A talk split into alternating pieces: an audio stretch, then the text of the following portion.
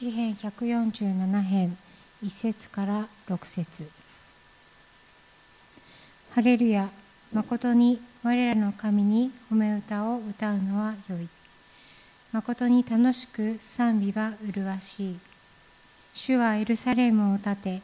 イスラエルの散らされた者たちを集められる。主は心の打ち砕かれた者を癒し彼らの傷を包まれる。主は星の数を数えそのすべてに名を付けられる。我らの主は偉大であり力強くその英知は計り知れない。主は心の貧しい者を支え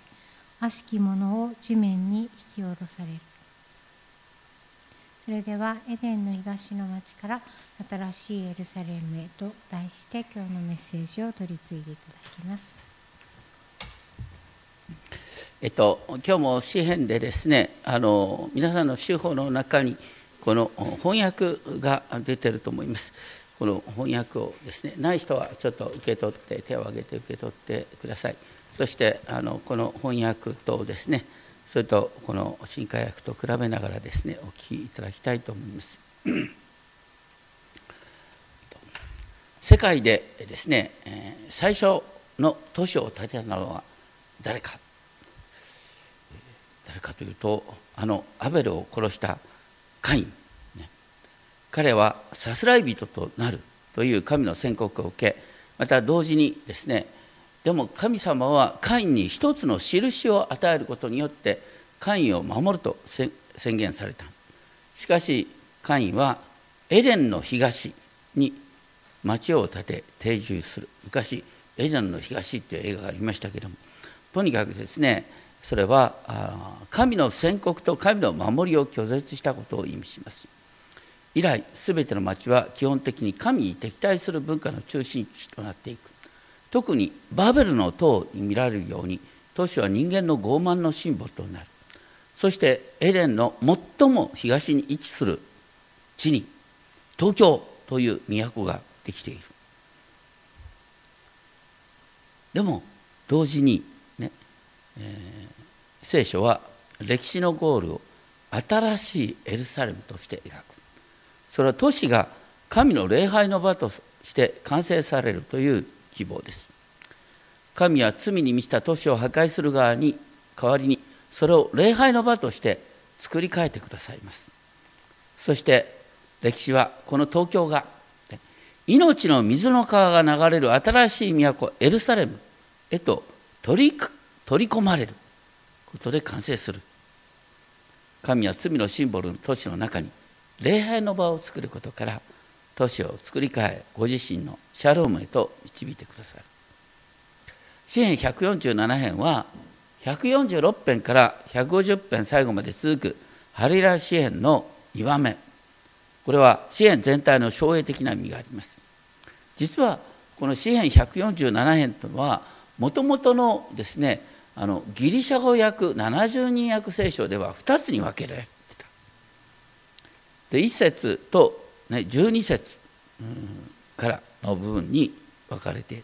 で1節12節それぞれの始まりの部分にですね「ハレルヤハガイとゼカリによる」っていう表題が繰り返されるハガイとゼカリアっていうとあのね旧約聖書の最後の方の小予言書に出てくる話。ハガイとゼカリアは、ね、イスラエルの民があのバビロン捕囚から帰還してくる、ね、その時にですね彼らは一生懸命になってイスラエルの民は自分の生活を立て直そうとしている。それに対してね主の神殿を建てることと自分たちの生活どっちを大切にするのかと問いかけた。ね。主の神殿を建てることを最優先しなさい。そしたらあなたの生活は守られるんだということを訴えました。この詩篇147編もそういう文脈の中で記されている。イスラエルの民がバビロン捕囚から帰ってきて今神殿を建てようとする。それがテーマになっている。じゃあそれと私たちどういう関係があるかというと、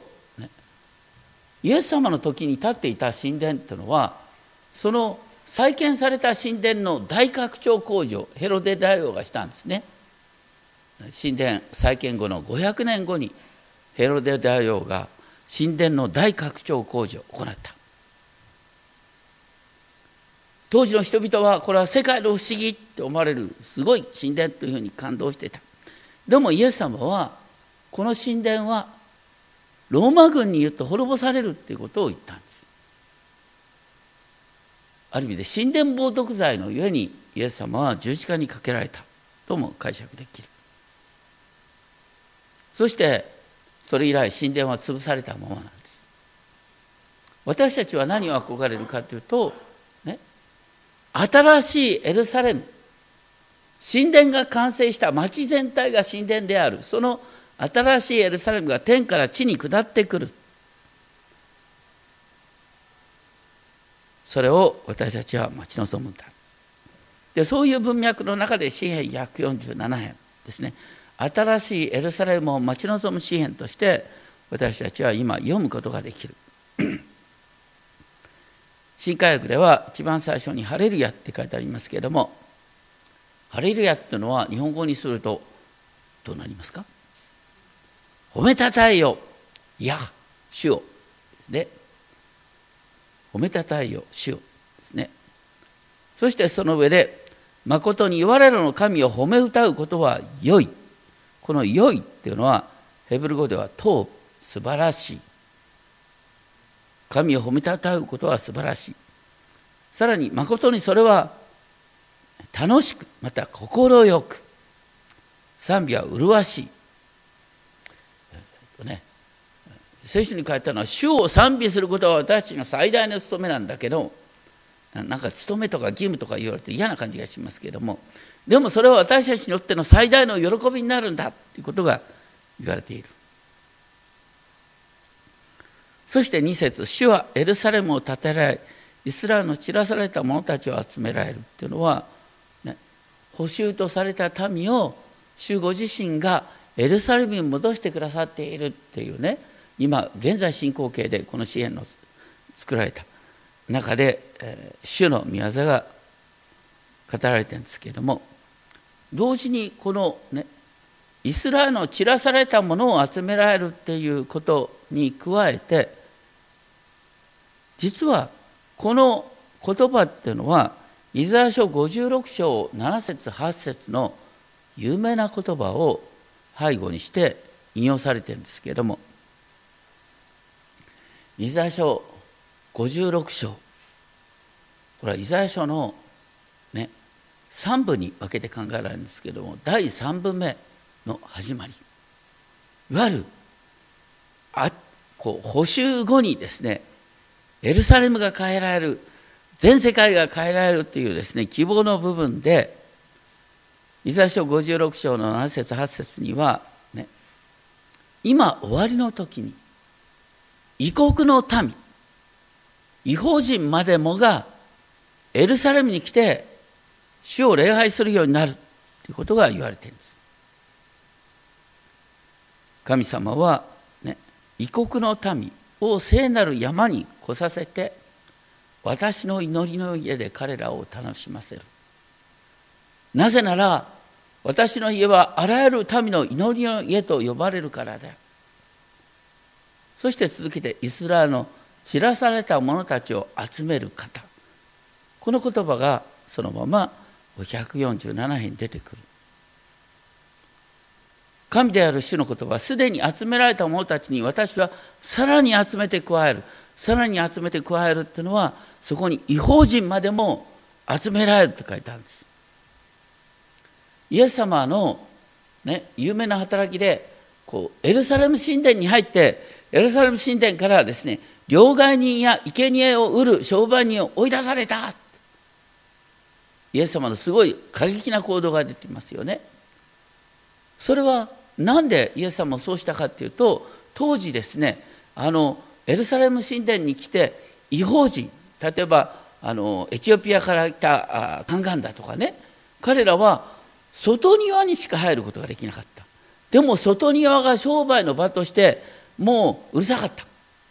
ね、せっかく世界の果てからですね礼拝に来たと思ったらそこは商売のあのもうこちらが安いよとかいうですねそういう商売の場になってた。それを、ね、イエス様はこのイザヤ書の56章8節の言葉を引用しながら私の家はあらゆる民の祈り家と呼ばれている。あらゆる民の祈りの家と呼ばれる。それなのにあなた方はこれを強盗の巣にしてしまってるじゃないかというふうに非難をした。実はその興味深いのはイザヤ書56章7節8節に書いてあることは終わりの日にね異国人ばかりか宦官宦官っていうのは男性の機能を失った男性、ね、宮遣いするために。そういうユダヤ人から見たら軽蔑の対象人間と見られてなかった。それそういう人までも、ね、主の宮に加えられるって書いてあるんですね。まさに全ての民が主の宮に加えられる。その言葉がねこう示唆するものがその詩篇147編に出てくる。すごいことです。ちなみにねこの今言った新しいエルサレムの完成っていうこととまあ、私たちの教会で新しい天と新しい地っていうことも繰り返します。これは皆さん新しい天と新しい地ってどこに書いてありますか？見よ私は新しい天と新しい地を創造する。この教会に来てる方はすぐ開けるようにしておいてほしい、ね、イザヤ書65章17節18節。イザヤ書65章17節18節ではね新しい天と新しい地を私は創造すると言ってすぐにですね私はエルサレムを創造して喜びとしその民を楽しみとする。だから聖書に書いてあるね世界のゴールは新しい天と新しい地であり同時に新しいエルサレムなんです。実は新しい天と新しい地っていうのは初めに神が天と地を創造したということに対して新しい天と新しい地でしょ？また最初に出てくるエデンの園エデンの園に対して新しいエルサレム。だから歴史はいつも言いますがガーデンから始まってシティで終わるんだ。で聖書が描く新しいエルサレムのイメージってどうなんですか？これはあの黙示録に出てますね。黙示録の21章を見ると21章18節を見るとね。都の城壁は壁玉で作られ都は透き通ったガラスに似た純金でできていた純金。ね。都の城壁のドライ石はあらゆる宝石で飾られてたって言って宝石の名前が12出てくるんですよ。だからね。聖書の描く新しいエルサレムっていうのは都市の繁栄を表すんです。でも同時にですねその黙示録22章を見ると、ね、命の水の川がその都の大通りの中央を流れている。命の水の川は神と子羊の水から出て大通りの中央を流れ十二の実をならせる命の木があってその木の葉は諸国の民を癒した。新しいエルサレムは癒しの場でもある。繁栄と癒しがセットになったんです。それが都市の完成。新しいエルサレムということになる。それとともに新しいエルサレムで起こる癒しが3節ね。心の砕かれたものを癒されその傷を包まれる。イエス様は心の貧しい者は幸いです天の御国はその人たちのものだからですとおっしゃいましたけどもユダ人たちは自業自得で国を失ってああ私たちの罪のために神の裁きが下った。そういう形で神様の憐れみを求めるようになった。そういうものを神様は癒してくださるんだということをここで言っている。そればかりか神の御業が4節でですね無数の星を数えられそのすべてに名をつける。無数の星を数える。何が背景になってるかというとねアブラハムさんが神様に従って約束の地に向かっていった。でもなかなかアブラハムの家に子供が与えられなかった。アブラハムが神様に抗議をした。なんでこうなんでしょう。するとね神様はアブラハムを夜空を店に、ね、連れ出した。神様こうおっしゃった。さあ天を見上げなさい。星を数えられるなら数えなさい。あなたの子孫はこのようになる。今東京でさ見上げたら星数えられちゃうんだよな。でも僕の田舎では星数えることできないんです。わかるかな？天の川って皆さん見たことない。天の川って何ですかなんていう人がたまにいるんだよ。困ったもんだ。天の川はもうパッと見ると雲にしか見えないんです。数えようがないんです。ね見分けもつかない。それを神様は一つ一つの星を区別して名前をつけるって書いてある。だから海の砂と空の星こう数えようがないもののシンボルなんです。それを神様は数えられその全てに名をつける。神様の偉大さはこの一つ一つを区別する小さなものを区別するっていうこととして表される、まあ、星は大きいんですけども。まあとにかくですねそれがどうなるかって私たちね、えー、ちっぽけな一人一人のね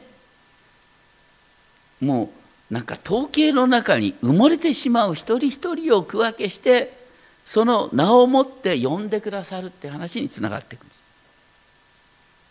しかも5節6節で、ね「偉大なのは我らの主」と出てくる力に満ちその英知は計り知れない貧しい者を主は引き上げられ悪しき者らを地面に引き下ろされる神様は貧しい者を引き上げ傲慢な者を引き下ろされる。となって要するに貧しこの世でねあの人間とも時には見られないような人を神様はね高く引き上げてくださる。あの第二次大戦の時ユダヤ人は、ね、ドイツにおいて人間と見られてなかった。その大迫害が始まる直前に、えっと、日本のですね、えー、領事代理であった杉原中年さんがリリトニアリトアニアの地で多くのユダヤ人に6,000人のユダヤ人に命のビザを発給した。彼らは、ね、リトニアリトアニアからシベリア鉄道経由でウラジオストクについてそしてあの日本のこの敦賀港に入ってくる。考えてみたらね杉原さんがやったのはビザを書いただけなんだあとは誰が手伝った？この前発見してね驚いた。ね。あのウラジオストクから敦賀港まで船を出したのは今の JTB であるっていうのはね JTB の宣伝になってたけどとにかく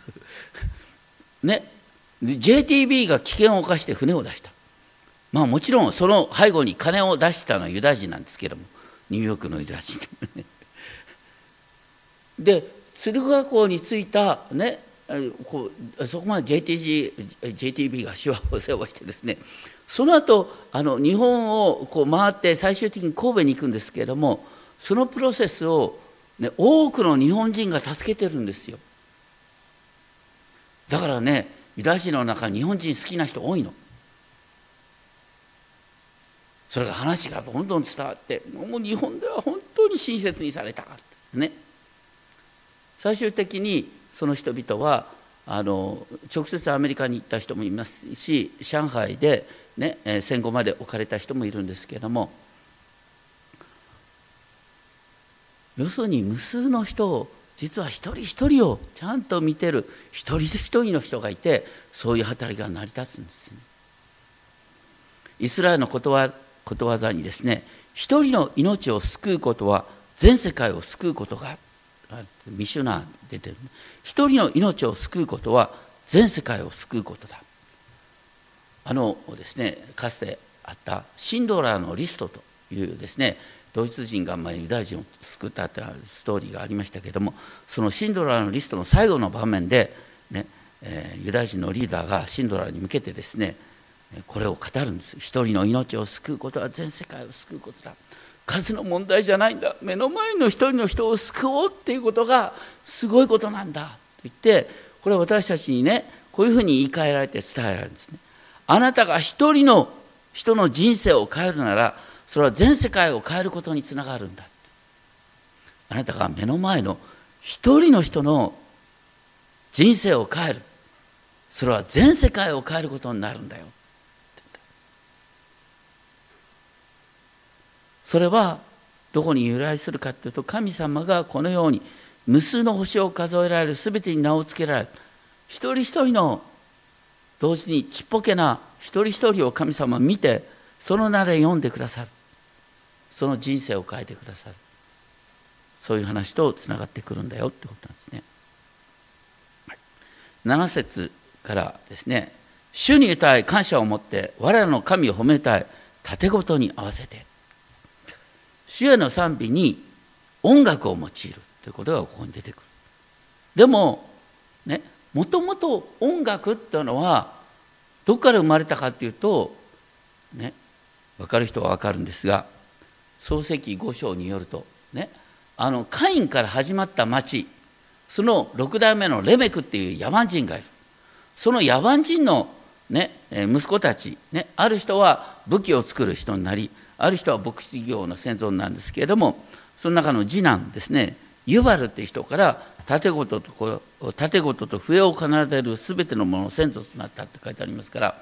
音楽の始まりは神への反抗の文化だったんだ。じゃあどっから音楽が神を称えるものとして用いられるようになってるかっていうとあのダビデが決定的なさあの、ね、働きをする。ダビデはあの癒しの音楽の最初ですね。盾事を弾いてサウルを癒したってのでしょ。でダビデはあのこう神殿礼拝の準備をしていくわけですよ。でダビデはね自分があの楽器の改良を行ったらしいですね。ダビデは自分が作った楽器を4,000人に持たせて盾事を持たせてで主を賛美したとこうね4,000人後の盾事による聖歌隊をダビデは作っていくんです。だからその辺りから完全にね音楽といえばダビデの盾事から始まってですねシンバルから色と出てくんですけれども音楽が主を礼拝するために用いられるようになる。でももともと賛美っていうとね賛美中の賛美っていうと何かっていうと詩篇を購読することなんです。今日の礼拝の最初でもね詩篇を購読してますけども詩篇の御言葉をそのままねいろんな形で購読する、ね、司会者男性女性とかさこう司会者歌手とかねあの今日もねあの、うん、2行詞と3行詞が交互に出てきてなんだこれは歌いにくいじゃないかもともとそうなんだ。よ もともと2行詞3行詞が交互に出てきたりわけが分かんない。だけどそれを、まあ、みんなでねこう合わせて歌う。こう朗読する。それ自体が賛美だったんです。今賛美っていうと歌うって感じになってる。それはダビデのおかげなんですけどもね。もともとはそうではなかった。でとにかくその、えー、歌を持って音楽を持ってっての出てくる。その上で8節で産業の詩でですねこの方は雲で天を覆われ地のために雨を備え山々に草を生えさせるというのはあの今からね3000年前に要するにいえ雲ね今みんなわかるよね。水蒸気が雲になってで雲が重たくなって雨になって降りるんだってね。そういう水の循環が言われる。そして9節でまた獣に食物を与えられる。泣いているカラスの子らにさえ、ね、カラスっていうのは汚れただあの獣の汚れた鳥の代名詞のようなそんなカラスの声さえ神様は聞いててくださるんだよ。イエス様の言葉でね。そんなスズメの一羽でさえあなたの父の許しに許しなしには地に落ちることはない。神様はスズメの一羽にさえ目を留めておられる。またカラスにさえ目を留めておられる。ましてあなたの叫び声に身を耳を傾けないわけはないでしょう。と言って10節11節でこの方は馬の力を喜ばず原文によると人の足をも好まれないってじゃあ足がなければいいのか。そうじゃない。言ってることは馬の力っていうと戦車ですね。人の足っていうとこう歩兵の力ですね。そういう歩兵の力人間の力をこの誇る者を神様は喜ばれない。だから王が軍隊の多さを誇っていることを神様は嫌われる。それよりも主が好まれるのは何かというと主を恐れることだ。主を恐れることだと言って、ね、その恵みを待ち望む者またそのですね原文ではヘセ僕は慈愛と訳してますがを待ち望む。このヘセドっていう言葉は、ね、いつも言います。ヘブル語の鍵の言葉なんです。これ英語で訳すとですねいろんな訳し方があるんですね。アンフェイリングラブ。無限の愛ですねラビングカインドネス慈愛になりますね。ステ t ファストラブ普遍の愛。とにかくこのヘセドっていう言葉が出てくるとそれはね神様がご自身の契約を守り通す誠実さを意味する。だから主が好まれるのは、ね、主の誠実さに期待しそれを待ち望む。どうして誠実さに期待しっていうのが出てくるかっていうと私たちの人生の多くの場合ですねなんでこんなことになっちゃうの？っていうですね期待外れのことの方が実は人生においては多いからです。でもねパウロが言ってるように困難苦難が忍耐を生み出し忍耐が練られた品性を生み出す。実は私たちは思い通りにならない人生の中で忍耐が失われ忍耐が練られた品性を生み出す。練られた品性って何だと思いますか、ね、練られた品性っていうのはやっぱり人と人との協力関係を築くことができる謙遜さとか柔和さですね。それは神ご自身がさまざまな訓練を通して私たちをですねあの砕いてくださって砕かれるとね人の優しさがよくわかるようになる。人と人とが協力できるってこれ当たり前じゃないんだよ。人の行動に忍耐ができるようになる。それが狙られた品性になっていくんですね、まあ、とにかく私たちが、期待通りにならない状況。でも神様は時が来たら問題を解決してくださるんだっていうことを信頼しながら待つことができる。それがここに書いてあるですね。こう主を待ち望む主の慈愛契約の愛を待ち望むことができる状況。でそういう中で12節からですね、えー、さっき言ったように70人役では別の支援として扱われるんですけれどもでも伝統的なヘブル語聖書では一つの支援になる。でどういう意味で連続性があるかというと一節でねあ二節でエルサレムの再建のことが書いてあった。そしてここでもですね12節で、ね、エルサレムとシオン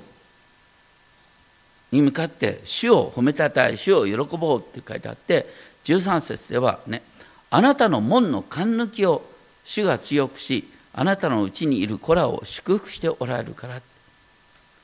ね、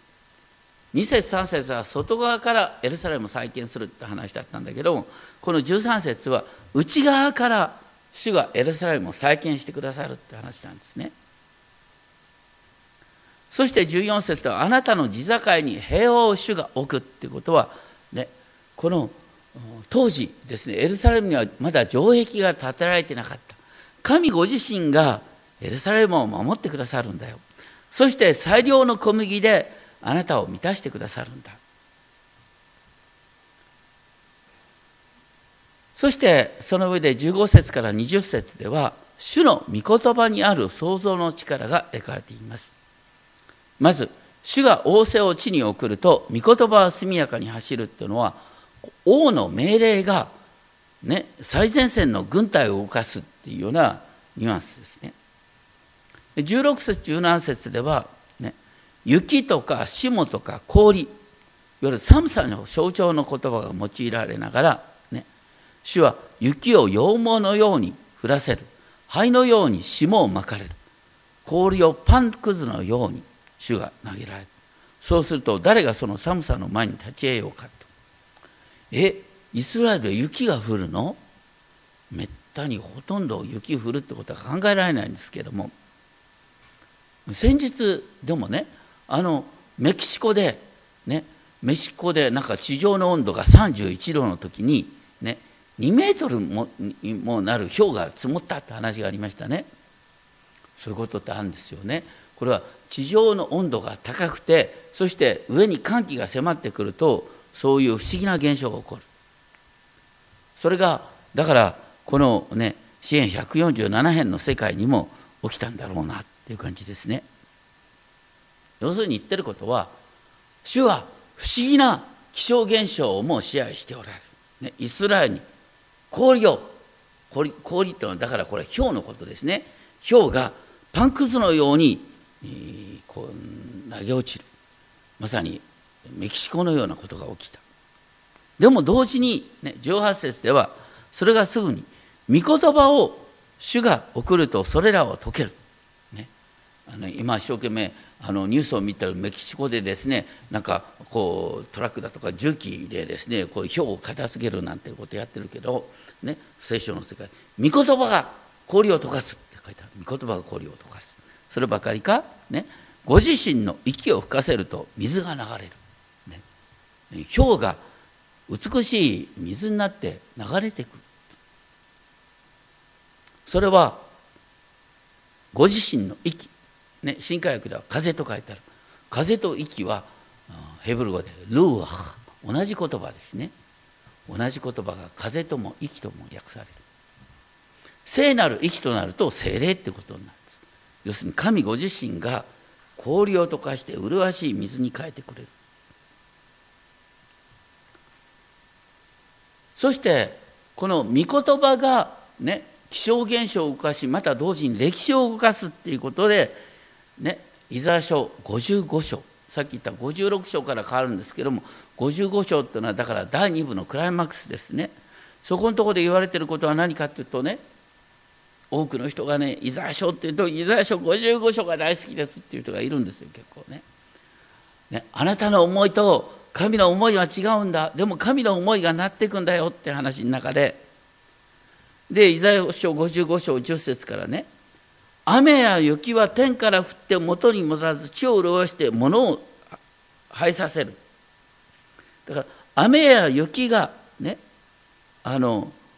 種まく人に種を与え食べる人にパンを与えてそしてそのように地を潤してですね作物を生み出す。それと同じように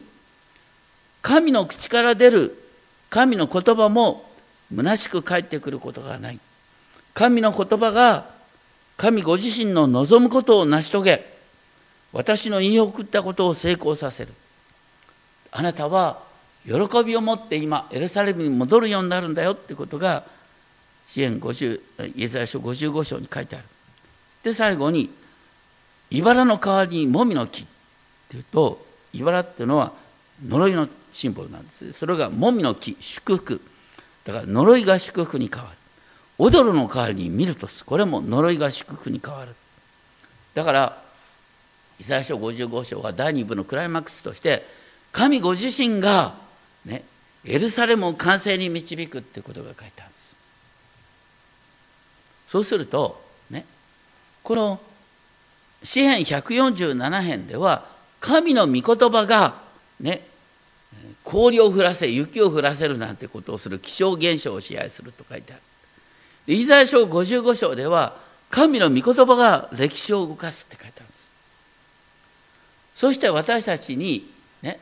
その御言葉が預けられてる。もともとはこの詩篇の147編ではねヤコブイスラエルに御言葉が与えられるっていうことの素晴らしさが言われてるんですけれども彼らは御言葉が与えられてるから本来だったらその御言葉によって救い主が来た時にすぐ救い主だって分かるはずだったんだのに彼らは救い主を十字架にかけて殺してしまった。御言葉を預かってるってことは特権なんですけど特権には同時に裁きが不足する。彼らは御言葉を持っていながら御言葉をきちんと、ね、あの知ることが知ろうとしなかったがゆえにエルサレムを、ね、崩壊に導くことになってしまう。イエス様は、ね、イスラエルの民がせっかく御言葉を預かっていながら救い主を十字架にかけようとする。そのことを対して何とおっしゃってるかというとウルカ13章34節で「エルサレムエルサレム」これは元の方が「ああエルサレムああエルサレム」とあるんですね。エルサレムが今ね滅ぼう滅びようとしている。それは私が何度も預言者を送り彼らをね神の身元に招こうとしてんのに彼らはそれを拒絶した。だからお前たちの家は見捨てられるとまたイエス様が十字架にかかかかろうとして十字架を追って歩もうとする時にエルサレムの娘たちが泣いていた。それに対してイエス様はエルサレムの娘たち私のために泣いてはいけないんだ。むしろ自分のために泣きなさい。これからエルサレムは廃墟とされるんだからっていうことをイエス様おっしゃった。実際にイエス様の十字架から40年後にエルサレムは廃墟とされます。ローマ軍によって。そのことをイエス様はおっしゃってた。でそれ以来エルサレムは神殿が再建されることのないままですね。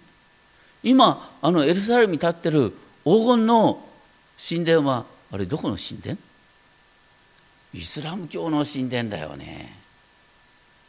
なんでそうなっちゃったの？要するに救い主を拒絶したがゆえ。今私たちは待ち望むのは何かっていうとあの黄金のドームを壊してですね新しい神殿を建てようって話じゃないんだ。そうじゃなくてね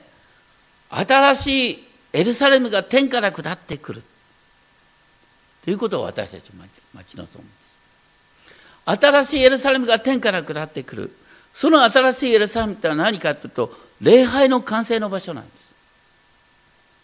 でさっき言ったように新しいエルサレムは繁栄と癒しのシンボルなんです。そして今もともとね都市っていうのはエデンの東に神の反抗者が建てたところ、ね、エデンの東の最も東に位置するのはどこですか？東京だ、まあ、東京が、ね、今新しいエルサレムに組み込まれる。いいな。ねなんで東京がっていうとあの日本っていうのは異教社会だと思うけれども東京は実は違うんですよ。あのえっと、文化庁のですね宗教統計によると、まあ、それぞれの教会にですねあのクリスチャン何人いるかとかいうねこう実数を調べた。そうするとですねなんと東京にはですねクリスチャン比率が6.29%もあるとかいうんですね。次に高いのは長崎県。4.8%長崎が高いの分かる。ね。で仏教圏の福井とか富山は何かと人口の0.3%だって言うんですよ。その割には東京はねそんなに多くないなと思って。だから、まあ、東京はとてもですね名目上のクリスチャン名前だけのクリスチャンだとか何か聞いたらあクリスチャンと答えたい人の潜在的な比率が非常に高いんですよ。でその中で特にねあのいわゆる聞いたらクリスチャンって答えそうな人でも礼拝に行ってないっていう数が極端に多いのが中央区なんだ。ね中央区あのあのタワーマンションの方っている。でも礼拝施設がとても少ない。そこに私たち福音中ねこう都心ミニトリとしてその礼拝の場を今建てようとしてる。すごい夢がありますね。取ってつけたような話だけど な、まあ、とにかくエルサあのエデンの東から、うん、最東に東京があって。でそこが本来的な潜在的なクリスチャンがとても多いんだけども礼拝の場が少ない。私たち今立川から始まってねこうそういう中央区なんかを見ながらですねとにかく礼拝の場が広がる。で歴史はどこからどう向かうかとエデンの東からねエルサレムの完成に向かうんです。エルサレムのエレンの東の東京からですねエルサレムの完成を目指す。本当にいいなって思いません？とにかく新しいエルサレムが歴史の旧国その新しいエルサレムに都市文明が、ね、こう飲み込まれていく。いろんな問題があるんです都市には。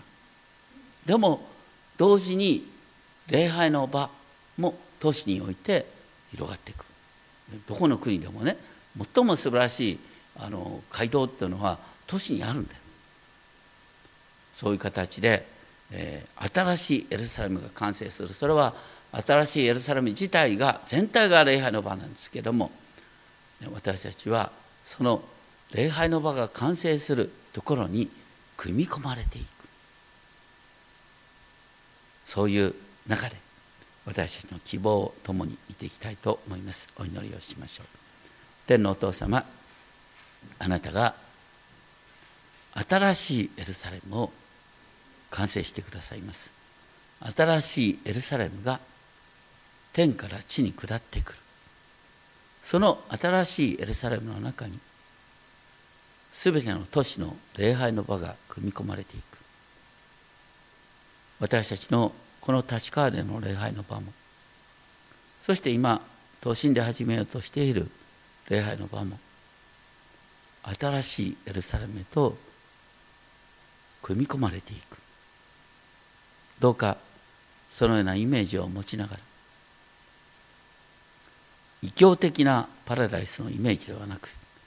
聖書が描く。聖書が描く。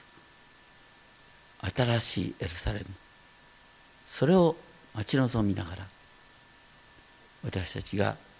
御言葉を預かっているものとしてこの歴史がエデンの園から新しいエルサレムの完成がっていく。そのことを思い巡らしながら